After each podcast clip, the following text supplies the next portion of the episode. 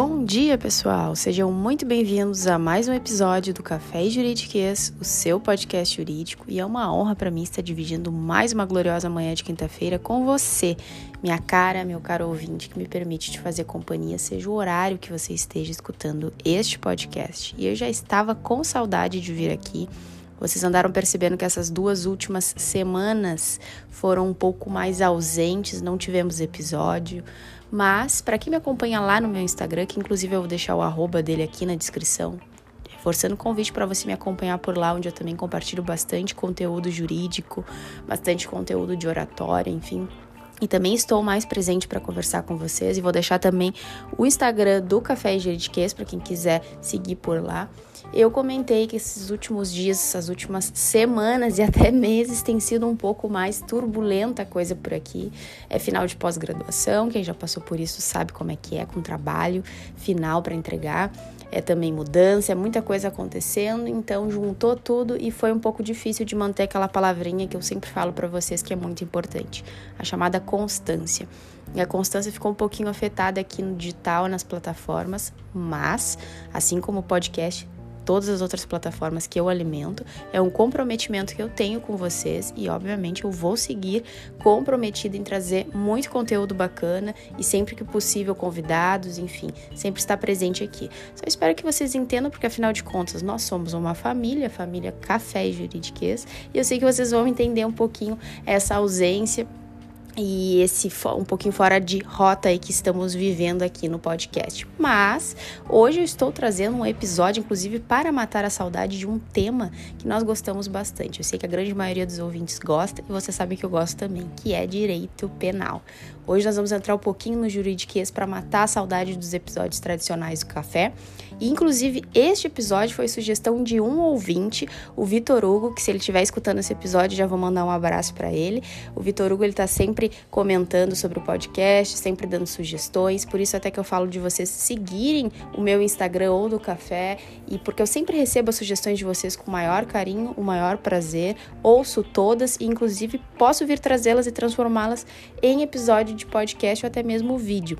A ideia deste episódio era trazer em formato de vídeo, mas com a função dessas mudanças e das coisas que estão acontecendo no offline, eu não consegui trazer em formato de vídeo. Mas assim mesmo não vai perder a qualidade trazendo aqui para vocês em formato de áudio na nossa rádio tão amada que é o Café Juridiquês. Então aqui esse episódio foi sugerido por um ouvinte do Café Juridiquês e eu achei muito legal trazer essa temática. Então, antes da gente continuar, eu vou te pedir para tu apertar o play nesse episódio e lá pegar o teu café, o teu melhor café, o expresso duplo, voltar a colocar os fones de ouvido, apertar o play de novo e seguir com a gente pro episódio hoje, tá muito interessante. Vamos lá?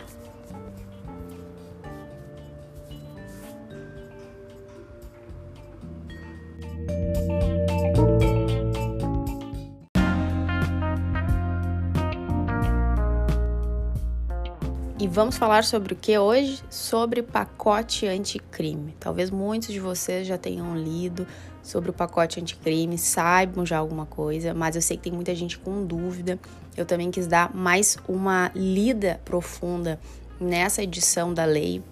Eu já tinha participado de um curso bem no, no inicinho ali da edição do pacote anticrime para entender um pouco, mas a gente sabe que alterações passaram a acontecer até esse ano. Então é legal a gente debater um pouco sobre isso e mesmo quem não seja da área jurídica, sei que se interessa pelo tema, saber afinal de contas o que que é esse pacote anticrime que tanto se falou e continua se falando. Então, gente, o pacote anticrime, ele foi ele é, na verdade, uma lei que foi editada no ano de 2019, bem no finalzinho ali do ano. É a Lei 13.964 de 2019. Então, quem quiser, depois desse episódio, lá dar uma olhada, digita a lei, vou deixar embaixo aqui na descrição, 13.964 de 2019 e foi responsável por alterar algumas leis, principalmente dois códigos muito importantes, que é o Código Penal e o Código de Processo Penal. Este último, que é o Código de Processo Penal, sofreu bastante alteração, modificação, principalmente com a inserção de alguns institutos, de algumas temáticas que inclusive estão suspensas, ou seja, que ainda não foram aprovadas, pois há um viés aí de inconstitucionalidade. Eu vou comentar com vocês ao final desse episódio.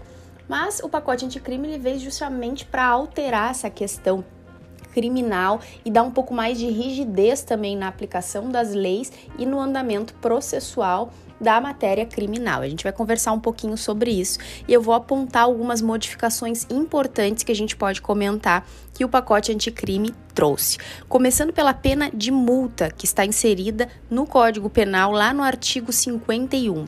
A redação antiga, antes da, da vigência do pacote anticrime, trazia que quem seria competente para a aplicação da multa não seria o juiz responsável pela execução da pena. Então, com o pacote anticrime, nós tivemos essa alteração que o juiz que é responsável pela aplicação da pena do condenado, então, por exemplo, um sujeito ele foi acusado, foi condenado em sentença e terá que, que terá cumprir uma pena. Vamos supor que seja reclusão. Mas dentro dessa pena também havia na, uh, no crime a previsão não somente de reclusão, mas também de multa. O juiz que é responsável pela execução da pena deste sujeito também será considerado responsável para aplicar a pena de multa, não somente a pena de reclusão, mas a pena de multa, que é o juiz da LEP, da Lei de Execução Penal. Então, agora passou a ter essa inserção e alteração na redação antiga da pena de multa, que está lá no artigo 51 do Código Penal. Quem quiser dar uma olhada como, como era a redação antiga e como ficou a redação nova, vale a pena fazer esse comparativo também das leis. Uma outra alteração que nós tivemos foi em relação aos limites de pena. No nosso código, o que, que se tinha como embasamento? Que o sujeito ele não seria condenado a uma pena de reclusão, que é a pena privativa de liberdade, o indivíduo que vai ficar preso, não seria superior a 30 anos, era o teto que nós tínhamos, o teto máximo aqui no Brasil, que o indivíduo não poderia passar de 30 anos em pena privativa de liberdade. Mas com a inserção do pacote anticrime, nós tivemos um aumento de 10 anos, ou seja, hoje o sujeito ele pode cumprir uma pena com tempo máximo de 40 anos, não passando desse teto. Então nós tivemos um aumento aí de 10 anos para penas privativas de liberdade que tinham um teto anterior a 30 anos. Agora nós tivemos esse aumento um pouquinho máximo ali de 40, que foi um aumento de 10, tá? Mas bem relevante ao que nós não tínhamos antigamente. Vamos falar também um pouquinho sobre livramento condicional. O que, que é isso? Quando o indivíduo ele está, está preso, está cumprindo uma pena, ele pode obter o livramento condicional, né? Sair da cadeia por, por um tempo, embora ele ainda esteja ali sendo supervisionado. O que, que acontece? O que, que nós tivemos de modificação, certo? Igualmente, antes do pacote anticrime, o indivíduo que fosse condenado a uma pena privativa de liberdade igual ou superior a dois anos, ele teria a possibilidade de ter a concessão do livramento condicional desde que ele atendesse alguns requisitos, que, que eram os requisitos do artigo 83 da LEP, que é a Lei de Execução Penal. Então, cumprindo aqueles requisitos, o juiz poderia vir a conceder o livramento condicional. E alguns desses requisitos era que ele tivesse bom comportamento, que ele tivesse um bom desempenho no trabalho que fosse atribuído nele enquanto ele tivesse a ele enquanto ele estivesse cumprindo a pena ali na prisão, que ele tivesse aptidão para prover a própria subsistência, porque afinal de contas, se o indivíduo ele foi condenado por roubo e ele não tem como prover a própria subsistência, vai se levar a crer que ele vai sair da prisão e vai voltar a roubar, porque ele não tem um trabalho, ele não tem como prover a própria subsistência. Então ele vai acabar em tese cometendo o mesmo crime. Então, todos esses requisitos eles precisam ser comprovados para que o indivíduo ele obtivesse o livramento condicional. Qual foi a modificação que nós tivemos? Estes requisitos continuam valendo: o bom comportamento, o bom desempenho do trabalho que lhe foi atribuído no momento que ele cumpria a pena e a aptidão para prover a própria subsistência, mas com um acréscimo agora de que ele não cometa falta grave nos últimos 12 meses. Então, se o indivíduo comete alguma falta grave enquanto ele está cumprindo a pena, ele não teria direito à concessão do livramento condicional. Isso no decorrer de 12, dos últimos 12 meses, do último um ano. Só que o que, que acontece? Nós temos uma súmula do STJ, que é a 441, que não foi cancelada mesmo com o advento dessa nova inserção do pacote anticrime, que diz o seguinte: que a falta grave cometida pelo indivíduo não interrompe o prazo para a obtenção de livramento condicional. E aí surge a dúvida: como vamos aplicar isso? Se é totalmente contraditório. Na edição da lei, diz que se o indivíduo comete falta grave nos últimos 12 meses, ele não vai estar tá cumprindo todos os requisitos para obter o livramento condicional. Mas a súmula 441 do STJ diz que a falta grave não interrompe a obtenção do livramento condicional. E eu andei dando uma pesquisada sobre isso, que inclusive eu acho um tema interessante de nós trazermos para discutir aqui no podcast. Fiquei curiosa para ver um pouquinho mais as decisões, mas as turmas recursais e as jurisprudências, elas têm decidido aplicar a súmula 441 do STJ. Então, deixando para o lado ali essa inserção nova do pacote anticrime. Então, mesmo que o indivíduo cometa falta grave, se ele cumpre todos os outros requisitos, ele terá sim a obtenção, a chance de obter o livramento condicional concedido pelo juiz. Então, digamos que essa inserção nova aí do pacote anticrime não está produzindo muitos efeitos, como muitos, como muitas das novidades que nós estamos vendo por aqui. Outro ponto também que eu acho que vale a pena a gente mencionar, pessoal, é em relação à legítima defesa.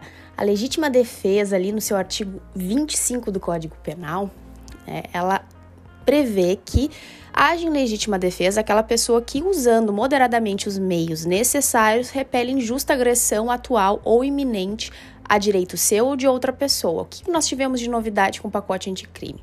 Agora, o agente de segurança pública, pensemos em um policial, ele também pode se utilizar desse artigo de legítima defesa na defesa de uma vítima que esteja sendo agredida ou até correndo risco de morte, sendo refém durante a prática de crimes. Então vamos supor se um, um policial está uh, presenciando um bandido fazendo de refém uma vítima, ameaçando matá-lo, até mesmo ferindo, dando um tiro no pé, dando um tiro na perna, enquanto o policial presencia isso, utilizando essa vítima como escudo humano. Esse policial ele pode sim atirar neste bandido e se utilizar, mesmo que ele mate ou fira esse bandido, ele pode se utilizar do Instituto da Legítima Defesa, desde que ele não coloque em risco mais ninguém, ou seja, somente o indivíduo que está fazendo a vítima de refém. Ele não pode atirar na vítima, ele não pode atirar em outras pessoas, para que ele se utilize da legítima defesa. Então, nós tivemos a inserção do parágrafo único no artigo 25, que agora prevê que o agente de segurança pública pode sim se utilizar da legítima defesa neste caso específico, certo, pessoal? Certíssimo. Outro também muito importante que nós tivemos uma alteração neste ano, em abril deste ano, foi em relação aos crimes contra a honra praticados na internet. Teve um veto presidencial, o presidente não queria que nós tivéssemos o aumento das penas, ou seja, agora o crime contra a honra cometido na internet tem pena triplicada. Mas o Congresso Nacional derrubou o veto presidencial e reafirmou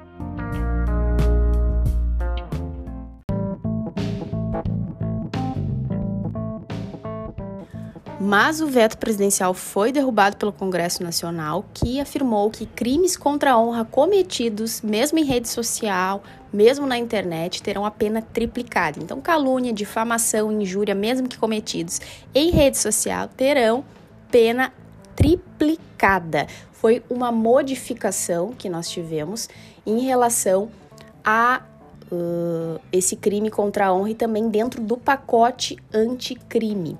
Gente, algumas coisas que eu acho importante a gente comentar, que eu não comentei, disse que ia comentar com vocês. Olha que ficou bem enfático comentar várias vezes, né? Lá no início do episódio, que foi em relação a algumas matérias que estão suspensas, que estavam previstas no pacote anticrime, mas estão sendo discutidas. Uma delas em relação ao juiz de garantias. O que é o juiz de garantias?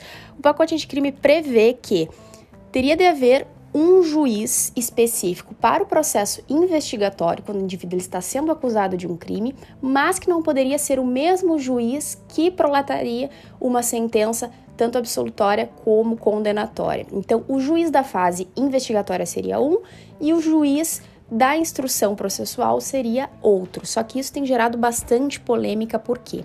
Porque muita gente tem achado essa temática inconstitucional Por isso que essa matéria está suspensa, sendo discutida lá no STF para que se aprove ou não o juiz de garantias. Outra temática que a gente pode vir conversar sobre isso. Gostaria muito de escutar a opinião de vocês. Já escutei de alguns profissionais que não concordam, outros que concordam. E eu acho que a gente pode levantar essa polêmica aqui também no Café Juridiquês. Nós tivemos também em relação algumas matérias suspensas do pacote anticrime, a modificação do arquivamento do inquérito policial e também outra temática em, relação à audiência de custódia, para o indivíduo não, não se manter preso 24 horas. Mas tudo isso está sendo discutido e assim que nós tivermos novidades, eu irei trazer com certeza aqui para vocês. Então ficam esses pontos ainda a serem discutidos em relação ao juiz de garantias em relação às novas regras para o arquivamento de inquéritos e também a ilegalidade de prisões caso os detidos não passem pela audiência de custódia em até 24 horas. Temáticas suspensas, mas que terão logo logo uma resposta por aí. E eu vou ficando por aqui, porque tem muita coisa para falar do pacote anticrime, eu acabaria falando muito, muito, muito, mas se você ficou curioso, dá uma olhadinha na edição da lei, olha também um pouquinho como ficou a modificação em relação ao que já era previsto antes, nos códigos penal, processual penal. Se você ficou com alguma dúvida também pode deixar, quer deixar essa sugestão, segue lá no Instagram. E a gente se encontra na próxima semana para mais um episódio do Café Juridiqueza. Eu te agradeço a companhia, te desejo uma ótima quinta-feira e um final de semana excelente. Tchau, tchau.